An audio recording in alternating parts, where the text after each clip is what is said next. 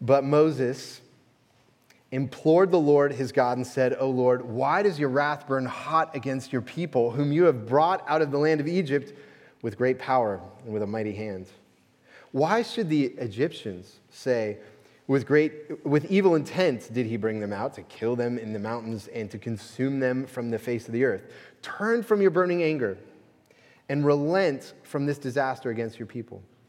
Remember Abraham, Isaac, and Israel, your servants, to whom you swore by your own self and said to them, I will multiply your offspring as the stars of heaven, and all this land that I've promised I will give to your offspring, and they shall inherit it forever.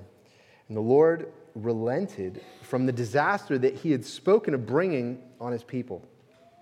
Then Moses turned and went down from the mountain with the two tablets of the testimony in his hand, tablets that were written on both sides, on the front and on the back, they were written. The tablets were the work of God, and the writing was the writing of God engraved on the tablets.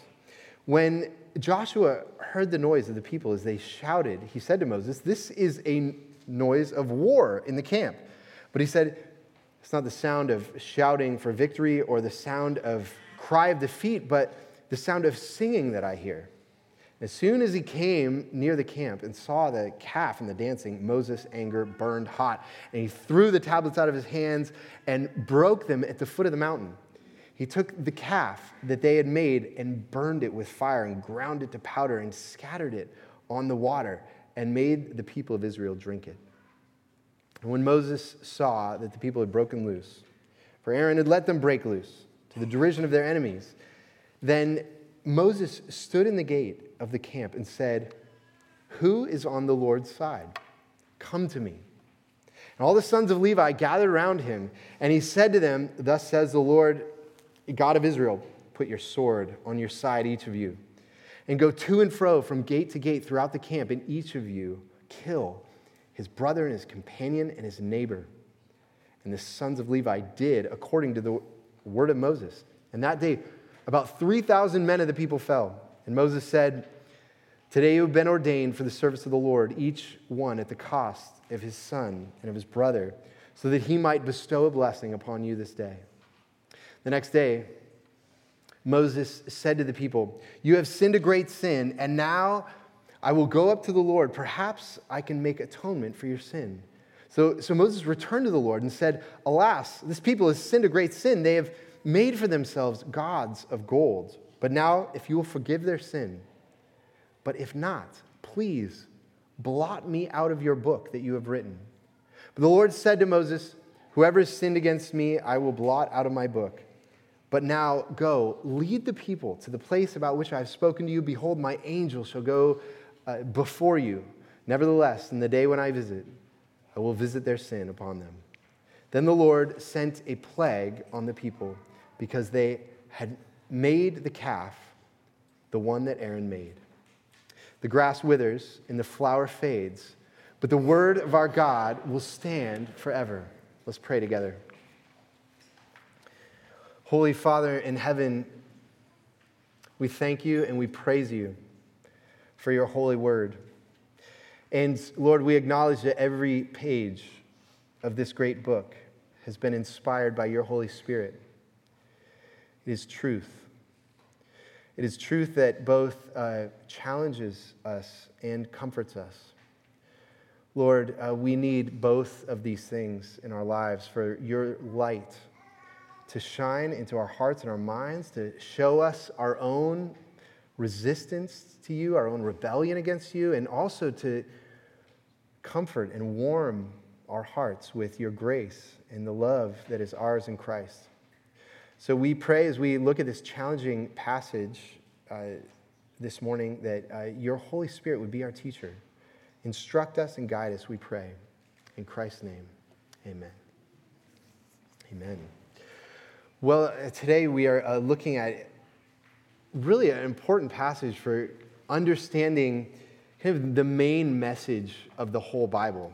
And uh, because, you know, the story, in this story, God has chosen the people of Israel. And uh, he's, for centuries, has made promises to the people of Israel, and he saved them out of slavery. That's what the book of Exodus was. They were slaves in Egypt, and he's rescued them, and now he's given them the Ten Commandments. And he says, I've promised I'm going to live among you. I'm going to come live among you. It's as if God has married himself to this people. And in Exodus 32, almost immediately, the people of Israel betray the Lord. And so the question is, what is God going to do? He's married himself to this people and they've betrayed him immediately. How is he going to respond? And uh, this is really the brilliant and fascinating drama of the whole Bible that God has married himself to a people who are stubborn, they're rebellious, and they're untrustworthy, and they're selfish. God has married himself to people like us that, you know, disobey him, sin against him. What's he going to do about being married to people like us? And, you know, if you've been married, you know that this is really the drama of marriage. What happens when two sinners are bound to each other? They're selfish and they hurt each other, and you can't run away from one another. You have to face each other. And all the emotion and the mess and the fear and the love and the passion, all of that, this is where the drama happens. And the way G.K. Chesterton puts it, he says, The sexes are two stubborn pieces of iron. If they are to be welded together, it must be while they are red hot. I, and I think that means the red hot, not just of romance and passion, but of fear and anger and forgiveness and laughter and joy. There is nothing that makes you red hot like marriage. And the thing that allows the welding together to happen in a marriage, you know, two stubborn pieces of iron to be welded together, is the vow I will never leave you. And because, you know, in order for two pieces of iron to be welded together, they can't just be red hot, but they needed to be held together. They need to be pressed up against one another. And it's the same in our relationship with the, the Lord. We are welded to Him in the emotional up and down, red hot struggle of the Christian life. And the Bible's word for the thing that kind of holds us together, what holds God, and us, you know, God's married to these sinners like us, what holds us together, presses us together so we can be welded, is the covenant. That's the Bible's language of the thing that is holding us together. And uh, that's really the overarching drama of the whole Bible is what happens when God makes a covenant of grace with sinful and rebellious people.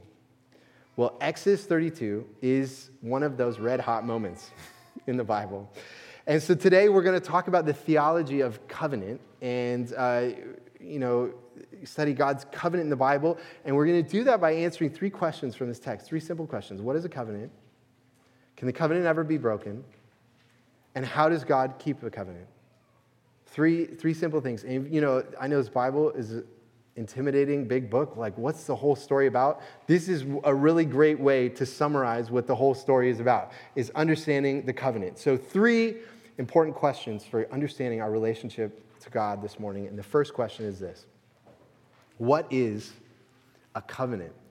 And the idea of a covenant is very ancient. Uh, in, in the ancient world, you know, the most significant covenant making would happen between a, a ruler and a king and kind of a lesser kingdom and uh, so, for example, if, you know, if a smaller kingdom is being invaded by one of their neighbors and they don't have a big enough army to fend off these invaders, they would go to one of the superpowers in the ancient world, you know, the Assyrians or the Hittites or something, and say, hey, will you help us? Bring your army to defend us against these invaders. And if you do, we will covenant with you and we'll become your servants.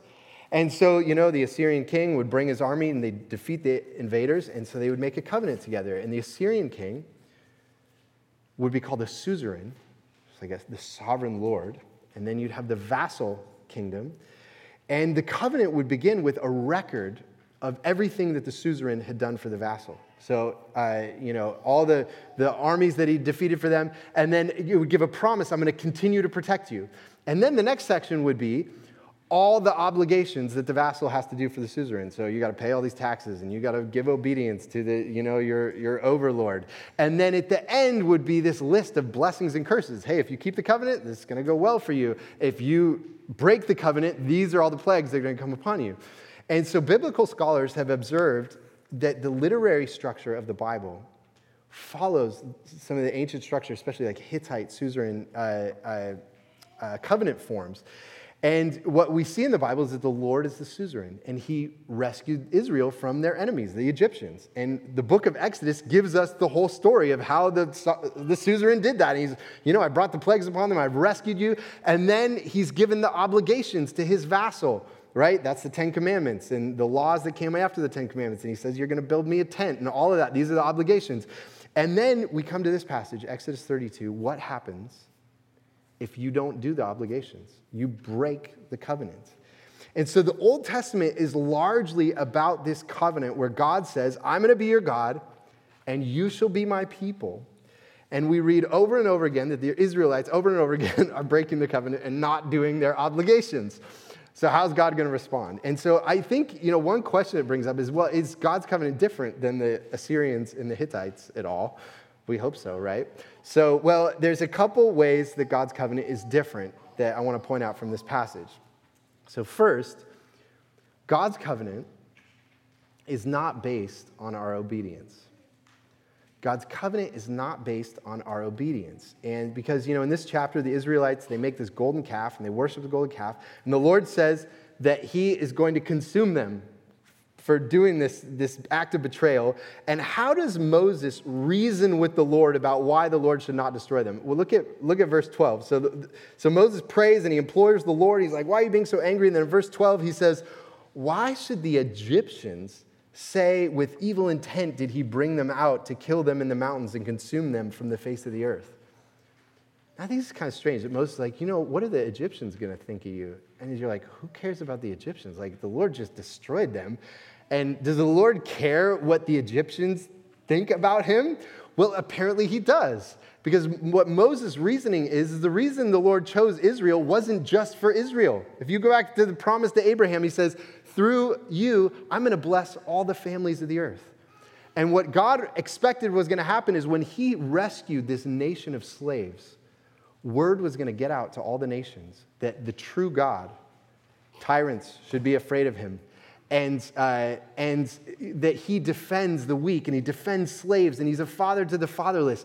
And everyone would hear about God's grace, and God wants all the nations to hear about him. So Moses is saying God's plans aren't based on Israel's obedience, they are based on God's purposes to make his grace and power and justice known to the nations of the world. That's why the covenant is there. It's based on God's purposes. Then Moses goes on. Verse 13. He says, Remember Abraham, Isaac, and Israel, your servants, to whom you swore by your own self and said to them, I will multiply your offspring as the stars of heaven, and all the land that I have promised I will give to your offspring, and they shall inherit it forever. So here, Moses is quoting the Lord's promises. This is exactly what he said to Abraham, and he's like quoting back to the Lord what the Lord said. By the way, little model, this is one of the best models for prayer in the whole Bible. You want to learn to pray, take God's promises and say them back to Him. The Lord loves that. He loves to hear that we've heard His promises, and He loves to answer that prayer. That's exactly what Moses is doing. And it's amazing that Moses says that God made these promises by swearing by His own self. You know, the writer of Hebrews says, you know, when you swear by something, you have to find something greater than yourself to swear by, but God doesn't have anything greater to swear by, so He swears by Himself. And so the covenant is based not only on God's purposes, but God's commitment to Himself. The covenant is not based on our good works and our obedience. And in fact, these promises that God made to Abraham were made like centuries, like over 400 years before Moses was even born, before any of these Israelites were even born. They didn't even exist. They hadn't done any obedience, they'd done no good works for God.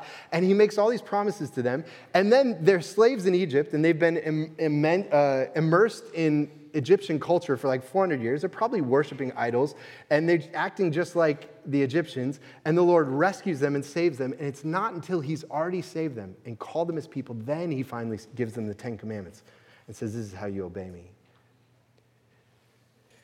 This is the pattern that's throughout the Bible is God's grace is first. His, his, his, his covenant is based on his grace.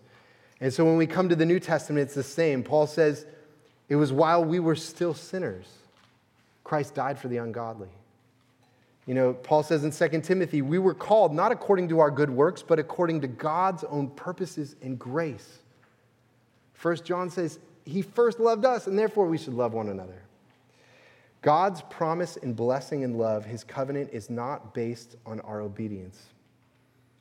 Take a deep breath, take a sigh. the weight is, the, feel the weight off your shoulders. It is based on his own purposes that he has sworn by his own self, and we cannot thwart. So, what's the difference between God's covenant and the Hittites and the Assyrians? Well, first, grace is the difference. Second aspect of God's covenant that we see in this passage that God's covenant is mediated by a representative. God's covenant is mediated by a representative. And one of the most important things about this passage is Moses is the mediator of the covenant. So he's the representative of God. He goes to God and speaks for the people to God, and he represents God to the people. And you see that how this passage begins in verse 11. It says, But Moses implored the Lord his God, and he said these things. And so he brings these promises. He's, he's standing for the people as he's praying for them. And what happens in verse 14 when the mediator comes? And the Lord relented from the disaster that he had spoken of bringing on his people. Now, it seems to be saying that, you know, God was angry about this golden calf, and then God changed his mind. And he said, okay, I'm not, I'm not going to destroy you like I said it was. You know, does God change his mind? I thought God doesn't change. He's unchanging. You know, and what, did he get like new information from Moses? And like, yeah, I hadn't thought about that. You're right. Maybe I'll do that. God doesn't get new information. What's happening here is the drama of the Bible. How does God hate the evil in the world and be faithful to an evil people at the same time? That's like the big question of the Bible. That's what the drama of the Bible is. That's the tension of the Bible.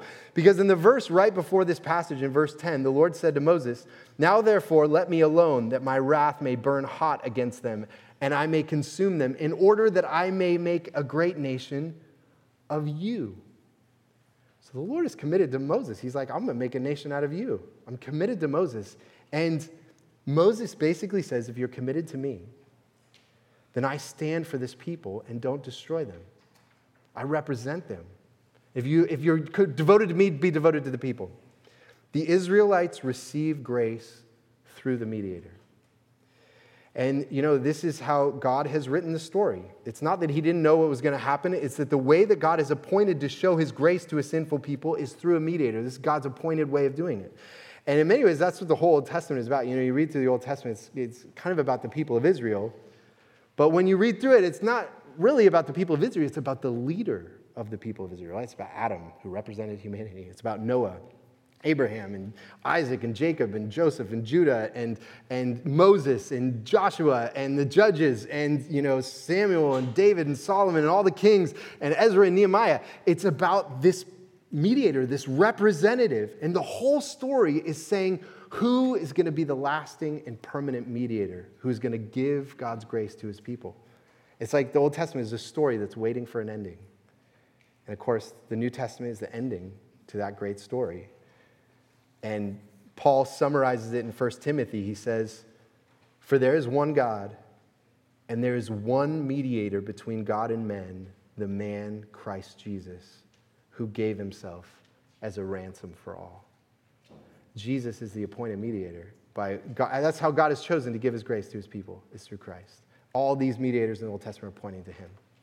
So when we ask the question, what is a covenant? It's a relationship formed between a, you know, sovereign Lord, a suzerain, and a vassal kingdom that he has saved. God has saved all of us. And it includes promises and obligations, blessings and curses, but the uniqueness of God's covenant is that it is not based on our obedience, but on God's purposes and grace, which he communicates to us through a mediator. So then our second question is then, can that covenant ever be broken? And which is a complicated question, actually, reading through the Bible. You know, if you think of the covenant as kind of like a marriage, God has married himself to his people. The question is, can God ever get divorced from his people? And as you read through the Old Testament, you find that at least God is very slow to get divorced. Uh, it's about 800 years from the golden calf, the first idolatry, to the Babylonian exile when Jeremiah says that God has issued divorce papers to, to Israel. And even if God does get divorced, he remarries Israel because he's so devoted to, he's so devoted to his bride. And uh, you know, throughout the Old Testament, idolatry, you know, the worship of golden calves and statues and false gods, is considered an act of adultery And in this passage, Israel has been married to the Lord for about a month, and she makes a golden calf and commits adultery about a month into the marriage. And Moses makes this plea for them uh, up on the mountain. You know, he goes and prays for them. And then it says in verse 15 Then Moses turned and went down from the mountain with the two tablets of the testimony in his hand, tablets that were written on both sides.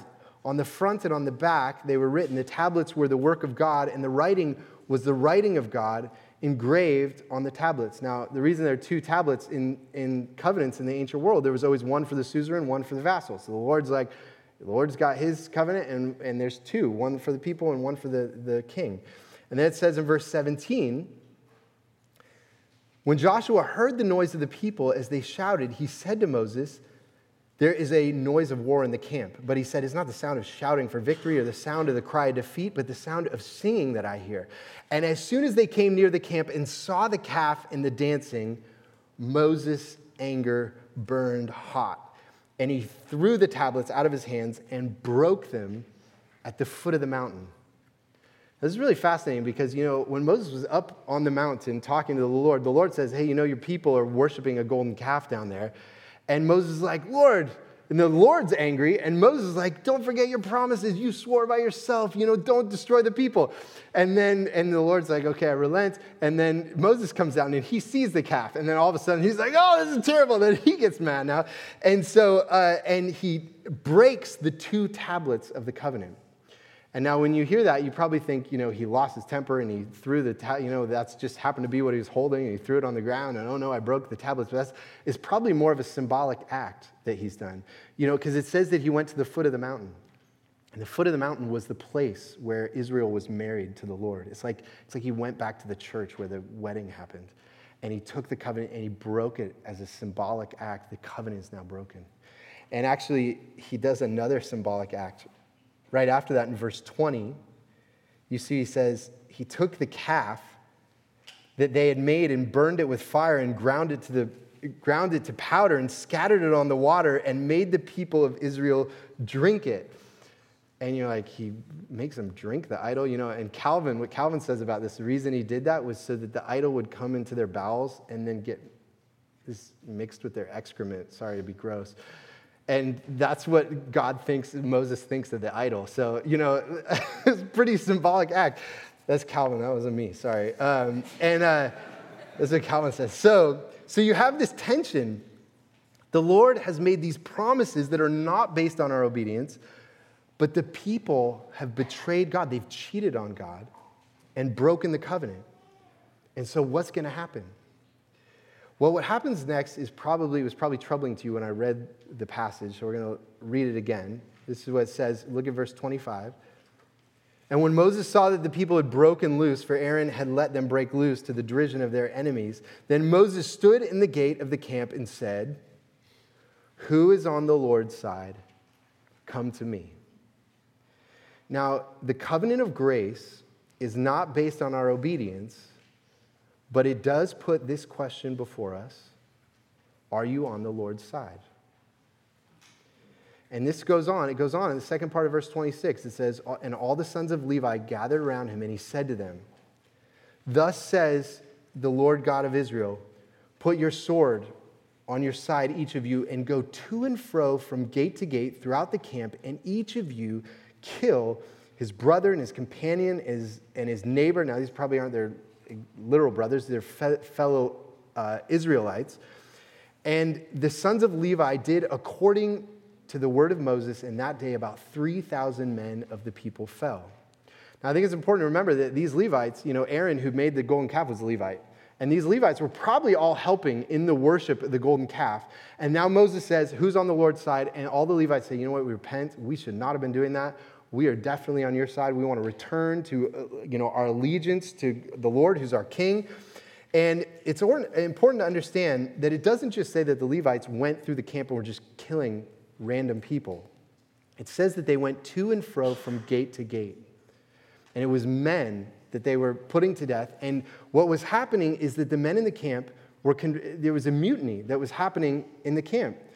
And so they were going to each, each camp and saying, Listen, are you on the side of the Lord Or are you going to persist in your rebellion against him?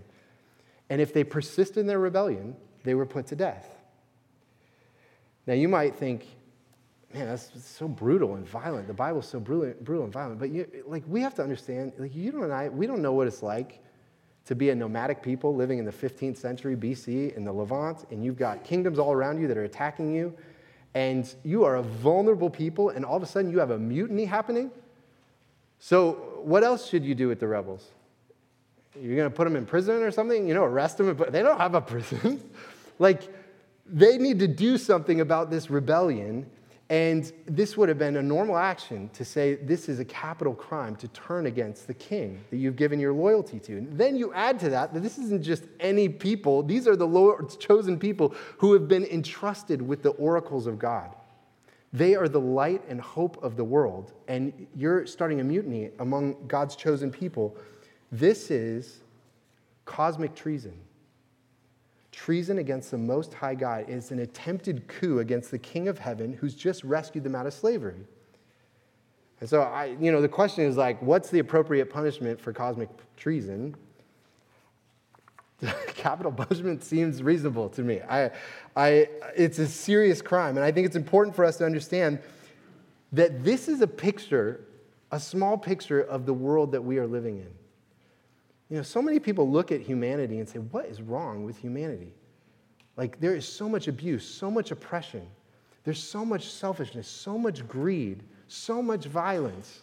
Like, what is this darkness? Why is humanity like this? We all know it's wrong, and yet we all do it.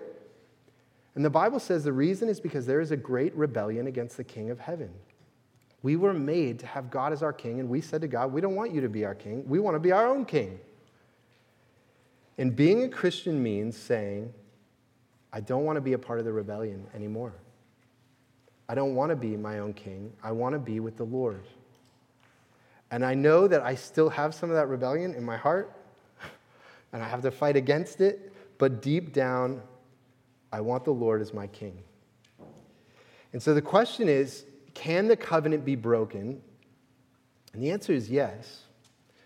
God is slow to anger and forgiving of sins, but if we refuse to say, I am on the Lord's side, he will say, Have it your own way, and we will be cut off from his kingdom. God's covenant is a gift of grace, but we have to say we want God as our king.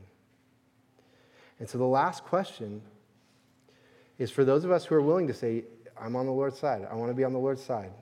So then the last question is, how then does God keep the covenant? And I think there's kind of a hint of an answer at the end of this passage. Uh, you see in verse 30 how it says, The next day Moses said to the people, You have sinned a great sin, and now I will go up to the Lord. Perhaps I can make atonement for your sins. Perhaps I can make atonement for you. And Moses, the mediator, he says he's going to try and make atonement for them. And it's interesting how he attempts to do it. So he's come down from the mountain. He's going to go back up and talk to the Lord for the people again. And in verse 31, it says So Moses returned to the Lord and said, Alas, this people has sinned a great sin. They have made for themselves gods of gold, but now, if you will forgive their sin, but if not, please blot me out of your book that you have written. As Christians, we might read that and think, you know, is Moses saying that he would be judged in the place of the people? Like, if God won't forgive, like, judge me instead of them. Don't blot that, them out, blot me out instead. That's not really what Moses says. Moses says, forgive them, and if you're not going to forgive them, I want to get blotted out too. Just blot us all out. And, you know, it's a little bit cynical and defeatist. And Moses is saying he cannot make atonement for the people he can't answer the question how, where their forgiveness can come from. And what this passage is longing for, what the whole Old Testament is longing for, is the true mediator of the covenant who can make atonement for God's people. And when Jesus, who is the better Moses, comes, he does not say, Forgive the people, or I will just go be condemned with them. He says, I will take their condemnation in their place. That is how you can forgive them, and I will rise again and conquer condemnation forever. And on the cross and in the resurrection, Jesus did what Moses couldn't do and never thought could be done. Jesus took the punishment for our covenant breaking in our place so that God forever could stay in covenant with us? And the answer to the drama, how can God be in covenant with people like us, is Jesus. He is the answer. And so, friends, if you have said, I am on the Lord's side, you will have ups and downs throughout your Christian life. You will have times where you struggle more with sin and temptation, times where you feel you're failing to meet the Lord's commands, others where you feel like you're fruitful in serving his kingdom.